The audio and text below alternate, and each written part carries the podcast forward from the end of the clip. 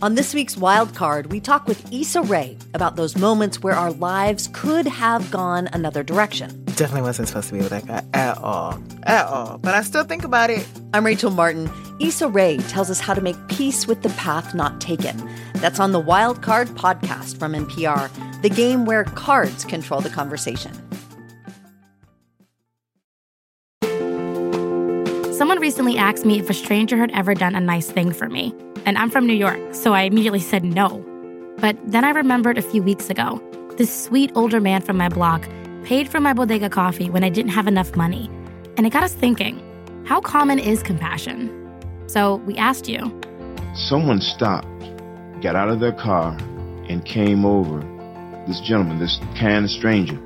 Someone gave me their kidney that I did not know before.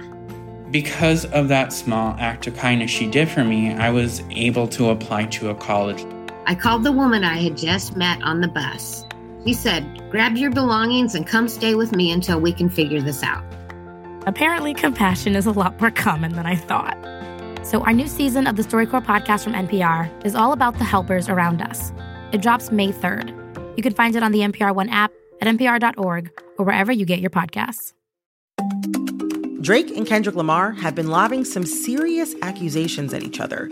You've probably heard the diss tracks and wondered what's just a low blow and what's actually criminal. I'm Brittany Luce, host of It's Been a Minute from NPR, and I'm getting into what's art and what's worthy of criminal investigation, and who those accusations hurt the most. On It's Been a Minute from NPR.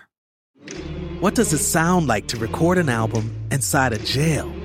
On the documentary podcast Track Change, you'll hear four men make music inside Richmond City Jail and hear how they're trying to break free from a cycle of addiction and incarceration. Been so long since I've been free. Listen to Track Change from Narratively and VPM, part of the NPR network. Numbers that explain the economy. We love them at The Indicator from Planet Money. And on Fridays, we discuss indicators in the news, like job numbers, spending, the cost of food, sometimes all three. So, my indicator is about why you might need to bring home more bacon to afford your eggs. I'll be here all week. Wrap up your week and listen to The Indicator podcast from NPR.